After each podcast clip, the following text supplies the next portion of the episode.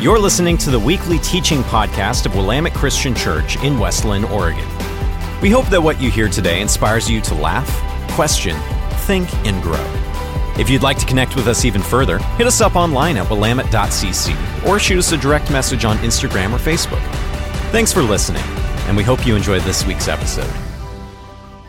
Good morning. How's everybody doing? Good? Good? Okay. Some of you are like kind of awake this morning. That's good.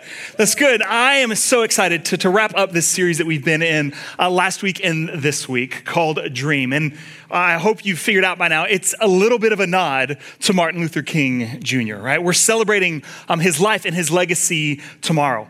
And so we wanted as a teaching team and as a church to just honor him a little bit this time of year. Now, if you're new with us, uh, there's probably a temptation to hear a, a sermon series like this with a, a nod to, to, MLK and what he has done and gone, man, is, is that something, is justice and righteousness, which come from the same kind of root word, is that something this church really cares about? Or is this just a, a one off thing. And I just want you to know that as a church, this really is a part of who we are. That because of who Jesus is and what he has done, that we want to go into the world and go, okay, how do we fight for other people on behalf of others? And so from time to time, we slow down and we focus on things. And sometimes, sometimes it's good to even do that on a yearly basis because doing it in a rhythmic way is helpful. You, we do this all the time. We just celebrated Christmas, right?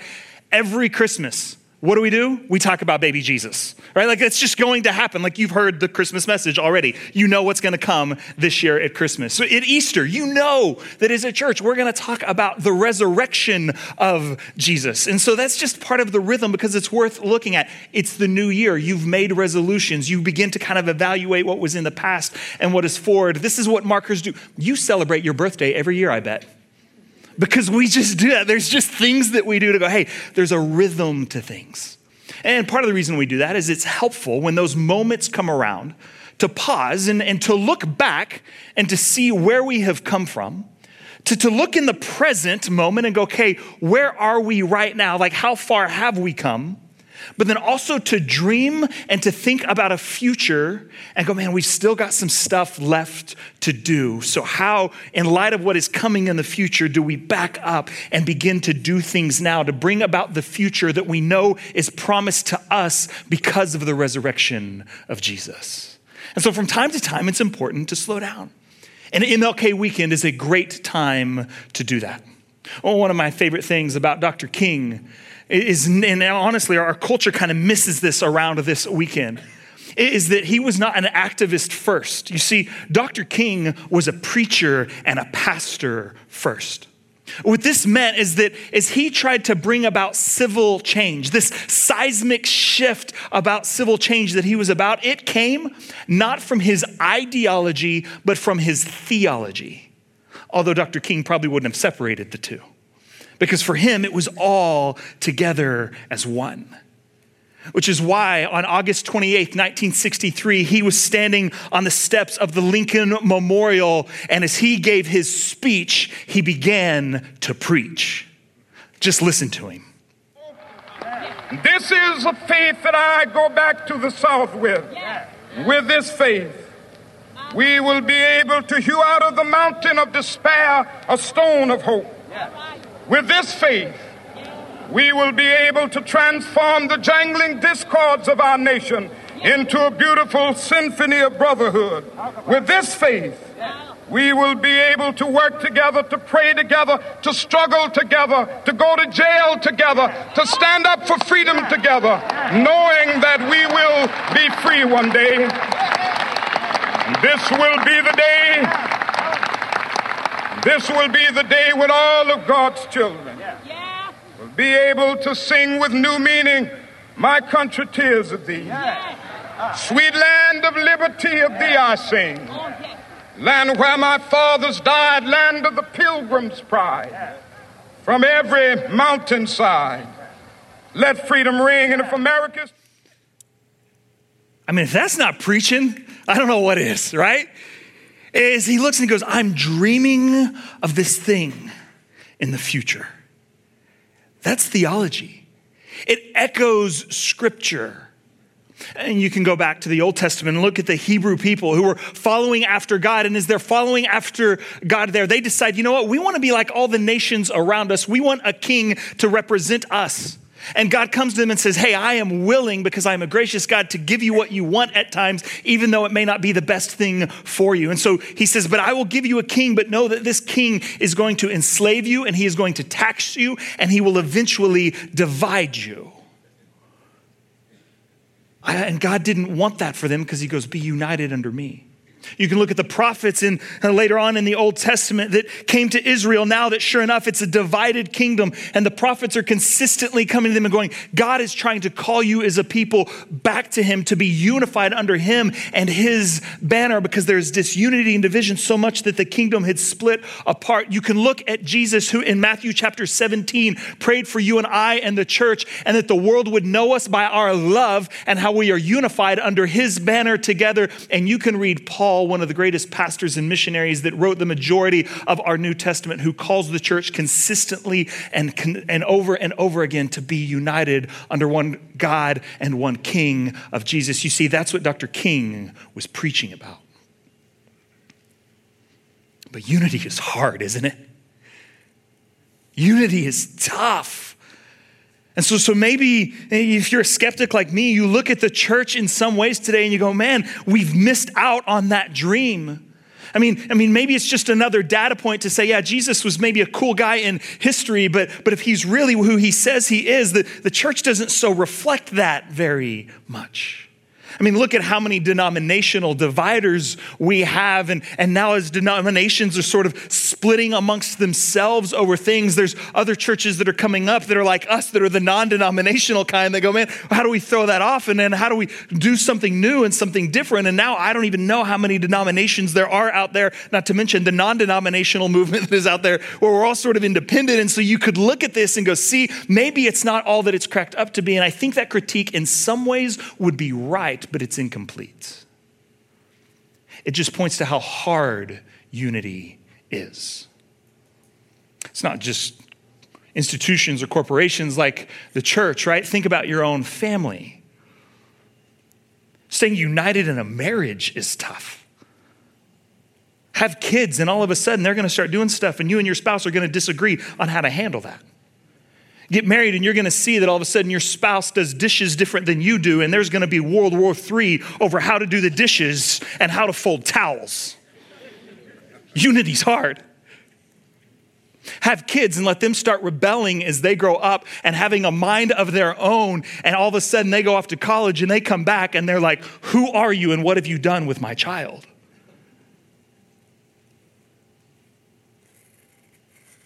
Talk to your in laws. I hear those nervous chuckles. Some of you are like, yeah, I married him and them. Right? We can just look at our own family units and the people immediately around us and go, unity is tough. And yet we don't give up on that. We keep fighting for that dream, we pursue it.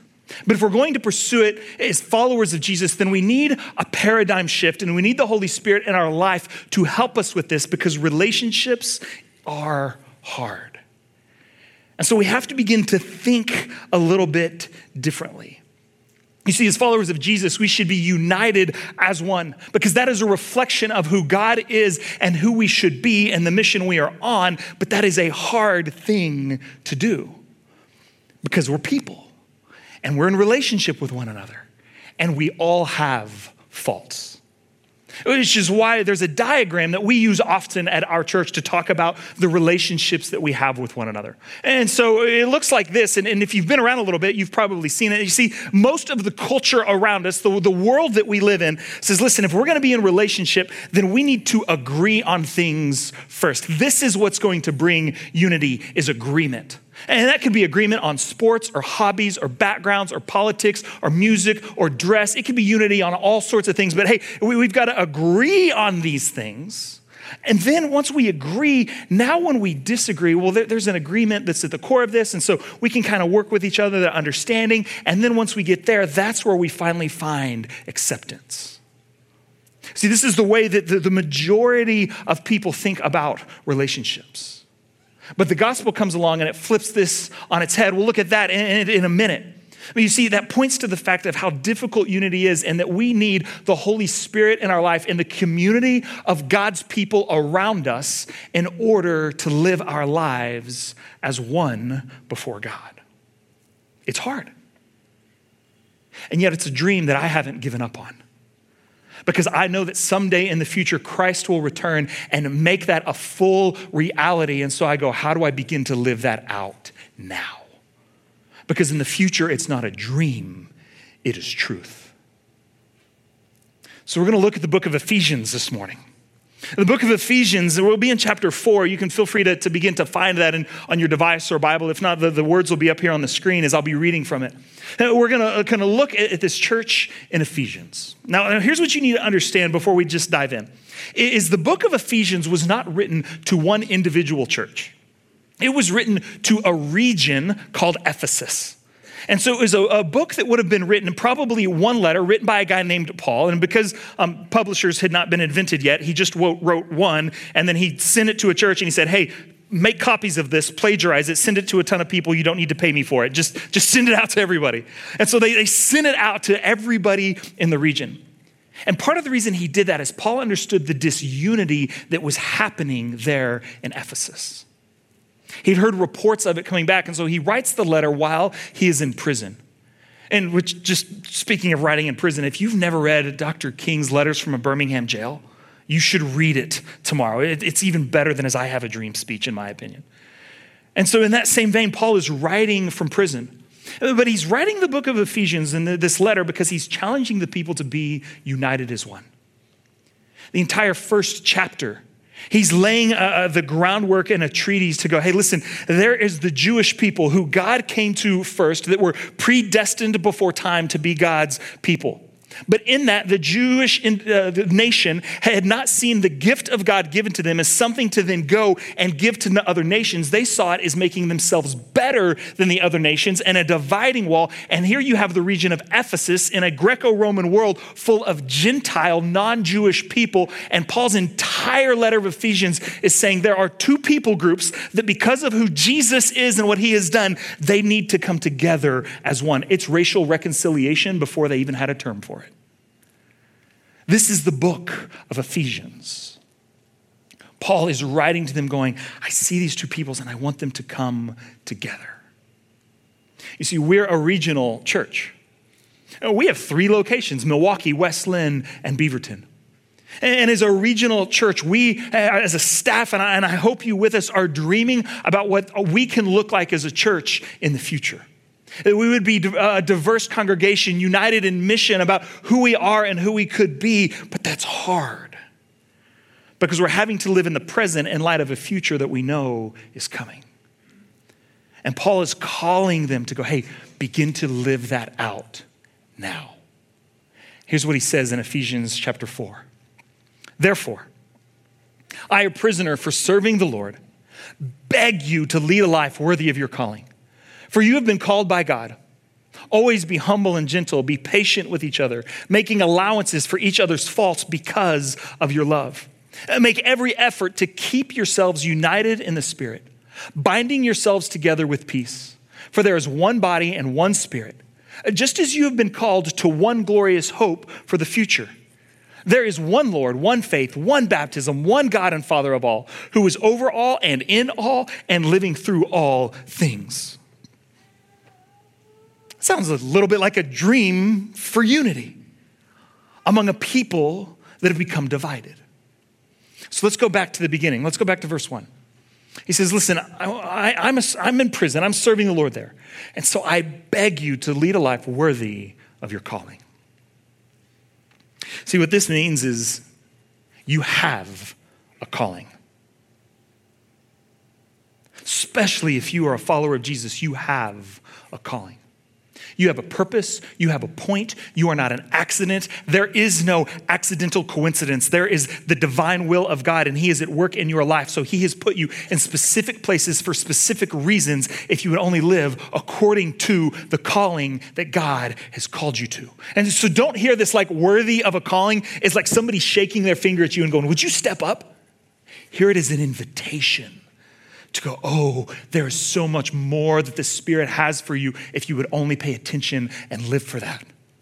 You see, as a follower of Jesus, Scripture teaches, and, and we believe that at the moment I accept Jesus into my life and trust Him to do more for me than I could ever do on my own, that the Holy Spirit comes to live and to dwell in me, which means everywhere I go, God is going with me. That's the worthiness of the calling that I am called to, which means that you are not just a real estate agent. Every home you walk into and show becomes holy ground when you show up. It means that you're not just a stay at home parent who's trying to deal with your children and just trying to like, like keep the chaos down and, and get some behavior changes. No, it means you are a child of God and that the love that God has given you that you can't deserve, that you get to pour that out to your children and demonstrate them how to raise them up in the way they should go, trusting their life to Jesus because only the Holy Spirit can convict and transform and change. All you can do is guide them in the right direction. It means that you're not just a salesperson making that phone call after phone call after phone call. It means that you get to look for the divine, holy moments where you break off script and you go, hey, listen, I think there's something else here that we have. Or it means that the money that you bring in, you begin to go, how do I live a generous life for that? It means that you're not just a plumber going in to fix leaky pipes and to unclog things, that when you walk in to a place as a follower of Jesus, He comes with you. Which is why we need everybody. You see, as a pastor all the time, I know this. I was on a plane just this last week, and sure enough, I'm sitting down, and, and as people begin to talk, the moment, like we're having great conversation, and the moment they go, What do you do? And I'm like, I'm a spiritual life coach. No, I don't say that. I want to say that because people are like, "What is that?" But the moment, the moment I look at them and I go, "I'm a pastor," they're like, "Oh, why do I have to sit by this guy?" Right? And then I always want to be like, hey, you have a faith story and you apparently have a bad rep. Something happened in your past with a pastor. I don't want to be that kind of pastor, so can you tell me about that?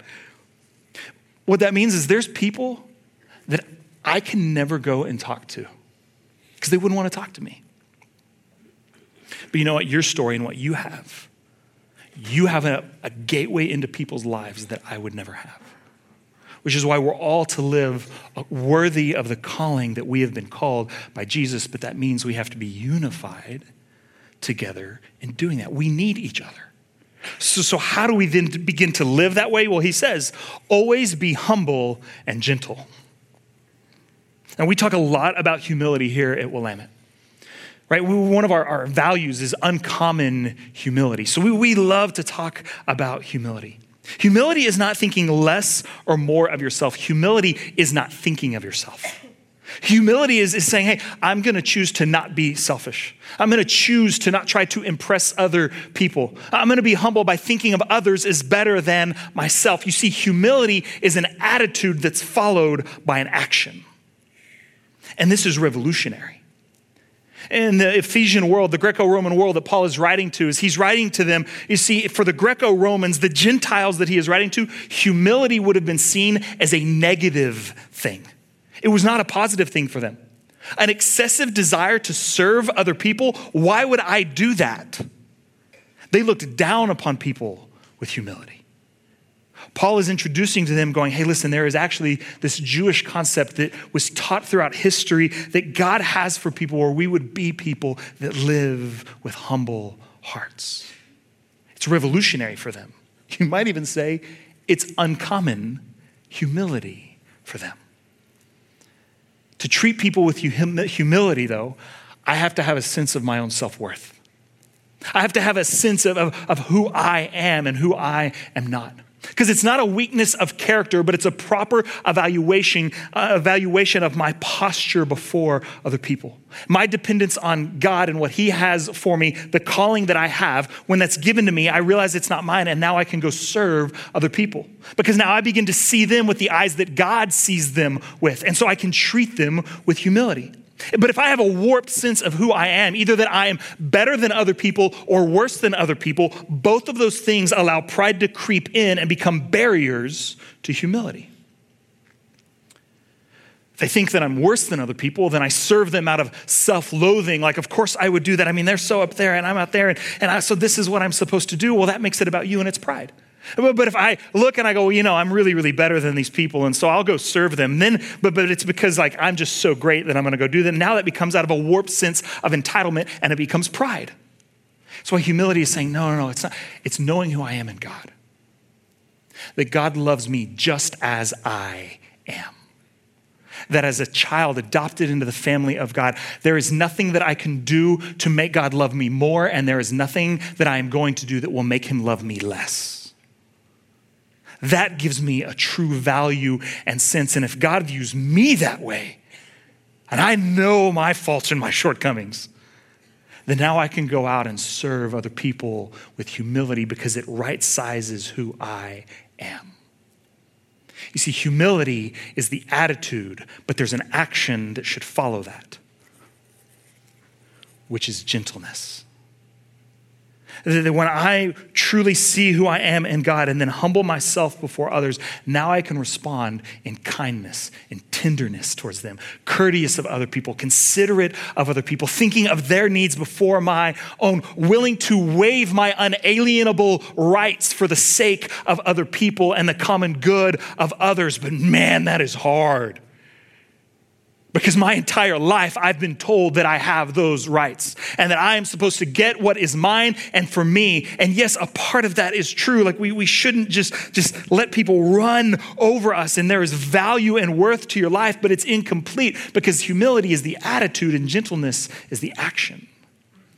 So I begin to have to say, well, then how do I respond in this way with gentleness towards them?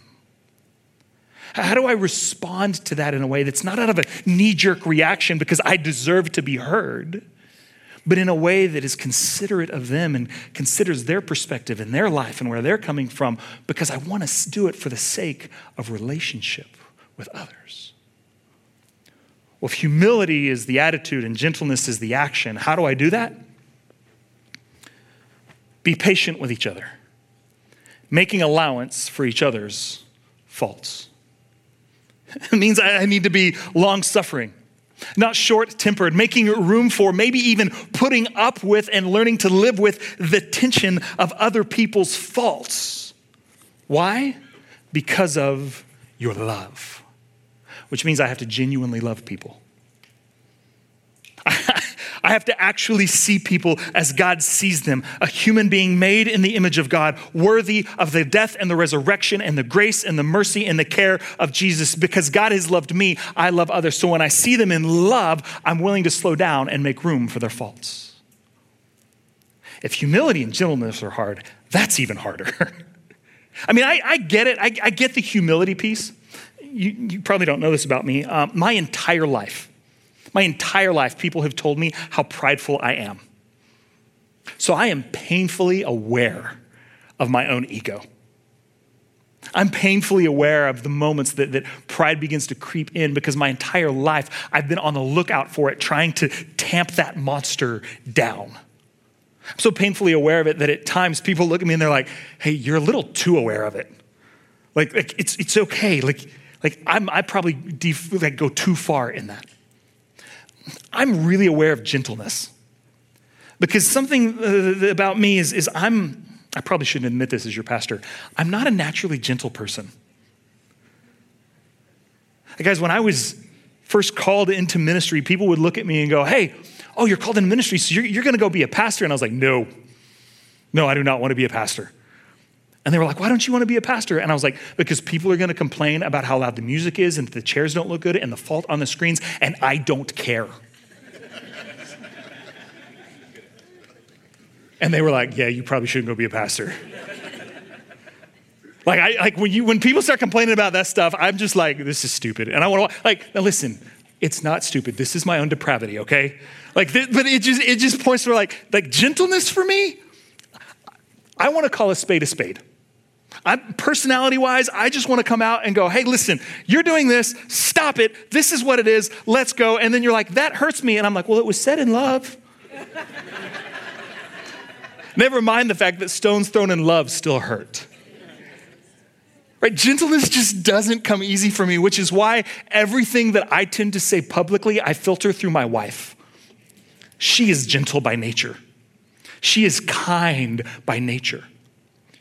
And so if I say something that's offensive, it's her fault for not catching it, okay? Um, but, but like, like, like Jenna, Jenna helps me, she helps me soften things. So any, any humility and any gentleness that I have in my life is not because of me, it's because of the Holy Spirit's work in me and the community of God that He's put around me. I get those two. Patience with each other's faults, that is maddening for me. It wears me out. Because I want to look at people and I'm like, why are you still doing that? You know, we, we've talked about this multiple times. Haven't you learned by now? You know, based on their age and the experience that they have, they should probably have matured beyond that by now. Why are they not doing it? You know, if they really cared, they would do it differently. Can't they see that every time they do that, it hurts other people? And here's the deal I may be right in my assessment, but I am terribly wrong in my attitude. I have to keep doing this, making room for each other's faults, because when I don't, I lose patience with people. I lose patience with them. I lose the ability to give grace to other people, which then leads me to not being gentle, but just coming out and being harsh with others and just saying it like it is because I'm so frustrated with it, which then begins to put me in this spot of going, well, I'm right and they're wrong. So now I'm out of humility as well. Now, that's how I see this connecting for me and my personality and my life. Maybe you can relate. or maybe it works in a different way for you. But the call is the same on all of us that we would be people that, because of our love for each other, we fight for this. Which is why in verse 6, he says, Make every effort to keep yourselves united in the Spirit, binding yourselves together with peace. I love that it says make every effort here because that means it's an ongoing process. So, those moments when I'm not patient with people's faults and I'm not humble and I am prideful and I'm not gentle, that's not a failure, that's life. And it's a moment for me to do the heart work to go, I need to make every effort again. I'm gonna fail in this. It's, it's, it's okay to fail, but man, I, I, should not grow weary in doing good for this. It means then that I need the spirit that is uniting me to other people to convict me and point those things out in me so that I can continue to be in relationship with one another. So that's why this is an invitation, not condemnation. To go, hey, this is what we're inviting you to. It's hard. It is a difficult thing to come and, and to say, I'm going to be a part of God's people, the kingdom, the church, but I'm going to keep fighting for it. Why? Because there is one Lord, one faith, one baptism, one God, one Father of all, who is over all and in all and living through all. That's the thing in this beautiful family of God that unites us which means regardless of race or culture or background or previous decisions that you have made that have brought you to where you are, as a follower of Jesus, we can be one. We are already united together, whether we like it or not, in the future kingdom city that God is building. The question is Am I making every effort to live that out now? To usher in the kingdom. After all, this is the dream that Jesus prayed for for us. It's the dream that, that Paul's writing about and calling the church in Ephesus to, and it's the dream that Martin Luther King gave his life for. So, how do I begin to live this out? I think part of that is, is good, honest self reflection of just reflection on, on my life and, and kind of looking at gentleness and humility and patience and going, okay, Holy Spirit, where do I need to work on that? And then going and, and telling people about that and giving permission for people to call me out in that. But I also think we've got to begin to shift the way that we think about relationships with one another. Especially if you're a follower of Jesus and, and you call this church your church home. And so there, there's two kind of paradigms of the church that I want to show this morning. Is this just to begin to sort of shift our thinking a little bit to live this out? Now, the first one I've already introduced to you a little bit, right? It's this idea that the, the world around us that we're born into says, hey, agreement is the first thing that we have to do. We have to agree on something before we'll move into understanding each other and before we'll really accept one another. What Paul has been arguing and what Jesus demonstrated is we flip the top and the bottom. And we take acceptance and we go, no, no, no. I love you and I care for you and I accept you right where you are. That's what God has done for me. And so I'm going to do it for you. sounds a lot like making allowance for the faults of other people. I love you. I accept you right here. And then when things go sideways and we need to begin to understand each other better, I'm willing to go there not because we agree on things, but because I already love you. And because I already love you, I'm willing to fight for understanding with you. And you know what? Because I love you, I'm going to do that with humility and gentleness. Because it's not getting you to agree with me, because we already love each other. That's what leads to agreement, which sounds a whole lot like unity that then I'd be willing to go, hey, this is who we are. This, you see, this idea, of flipping this paradigm, this is kingdom thinking. But it's hard. It's hard because we have to keep flipping them. I mean, we've got it here side by side in case you missed the color swap that I designed. Uh, right? So, so, so the, the, the, world kind of that we're born into goes, hey, we have to agree first. And we go, no, no. The gospel says, I accept you first. Another way to think about this, and this, I think this is super helpful, is that if this is the way we do, then what we're fighting for is not unity. What we're fighting for is unanimity. I got that right. I've been practicing that all weekend. Unanimity. You see, unanimity says, the definition of that is that we all have to agree together at the same time.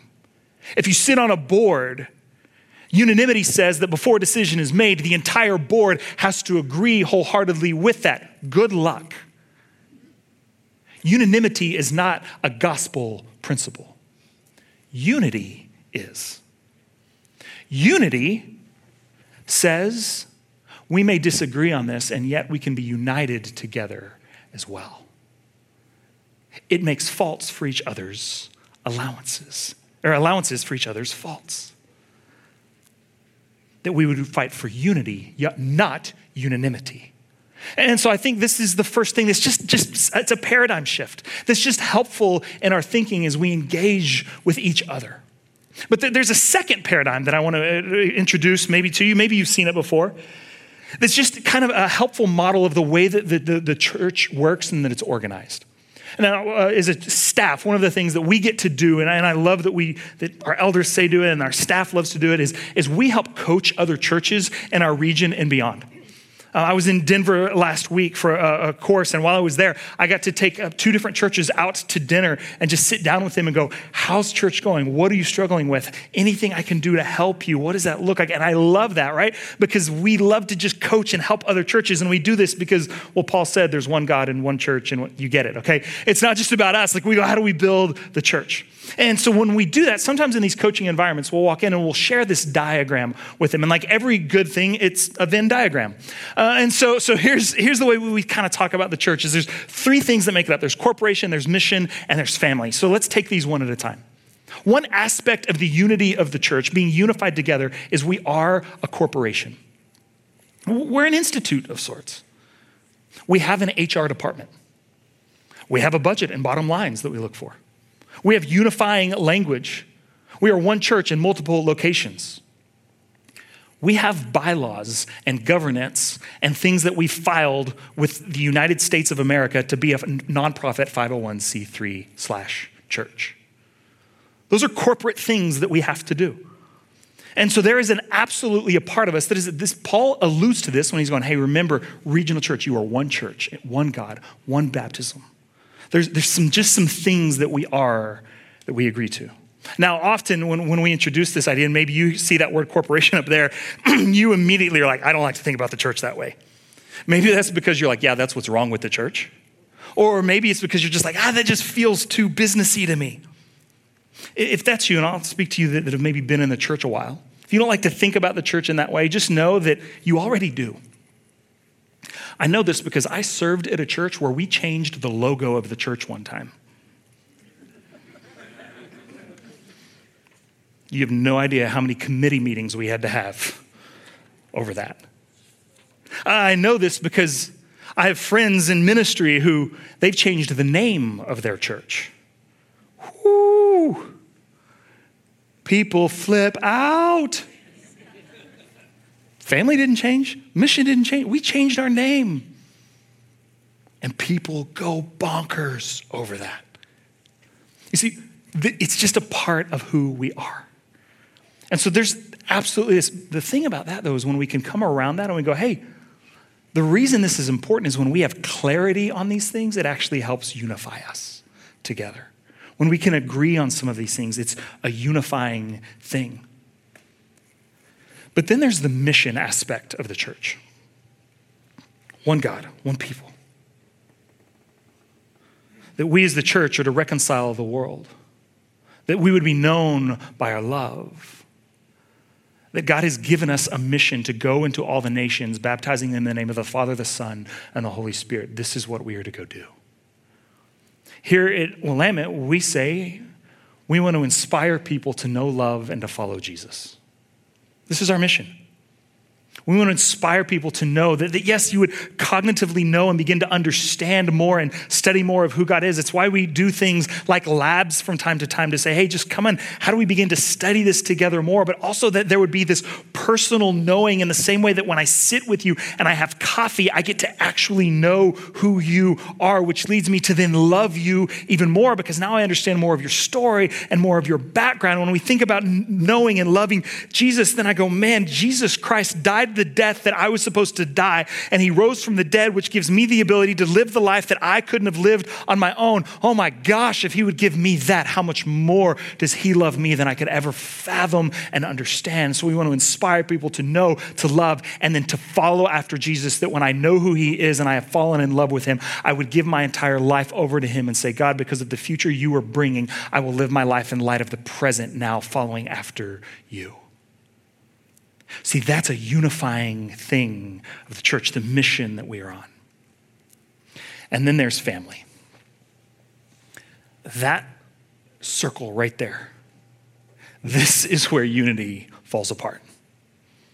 This is where it happens, at least the fastest, because families are messy. We live in an individualistic consumer culture rather than a collectivist sacrificial society. And because we are individual in our thinking, it's hard for us to think collectively together.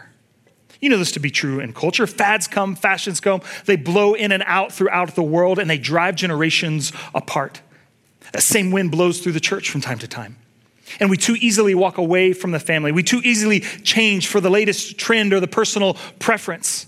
Instead of going, no, this is my family. You do this already with your blood families. You get together with people and you put up with each other's faults because you're family.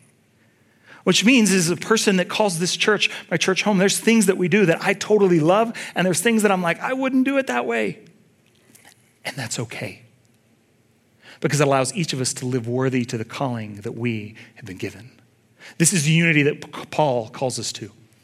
And it begins with a Trinitarian God that is both united and separate. It reminds us that the church is not just a cultural group or a subculture. It's not even just an event on Sunday, but it's rather a family of brothers and sisters joined together in the adoption of Jesus, which is why I'm willing to then live in humility and gentleness and patience. Because I go, yeah, there's, there's a corporate side of these things. And as a person on staff, I've got to think about that. Yeah, there's a mission that we're on that we're going to unite around as well. But the patience and the gentleness and the humility comes because I go, man, we are brothers and sisters in Jesus. And so I'm going to live my life that way.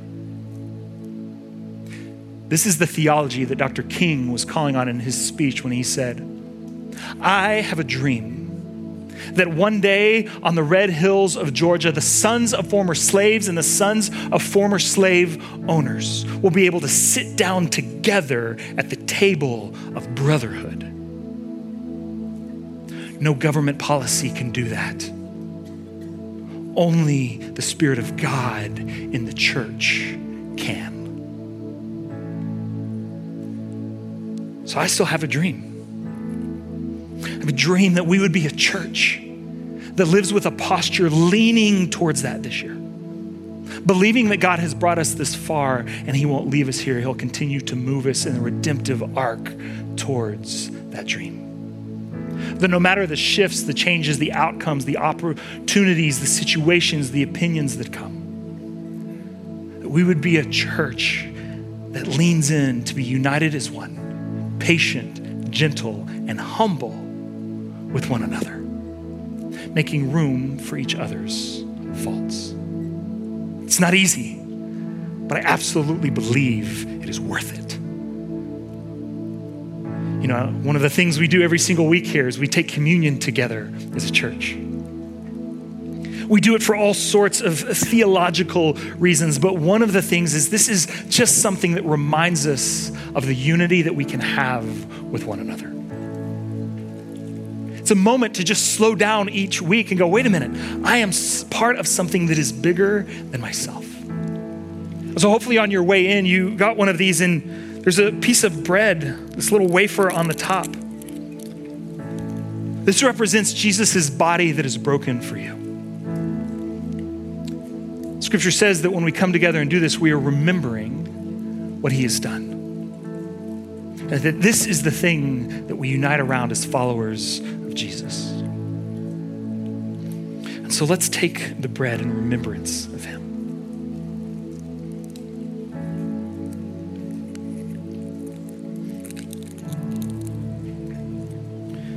And then there's the cup of juice that reminds us of Jesus' blood that was poured out.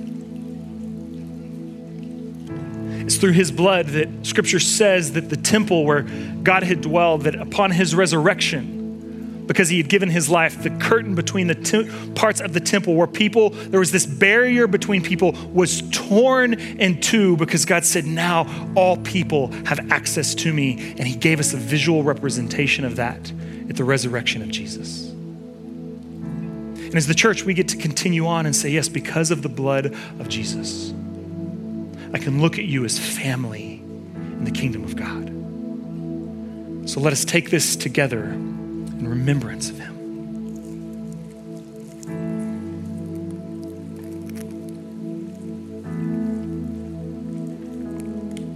Father, I thank you for the call of being one before God, I, th- I thank you for the Spirit that is in every follower of Jesus. God, would you just continue to, to point out in my life and in our lives how to be humble and gentle, making allowance for each other's faults. It's in the name of Jesus we pray this. Amen.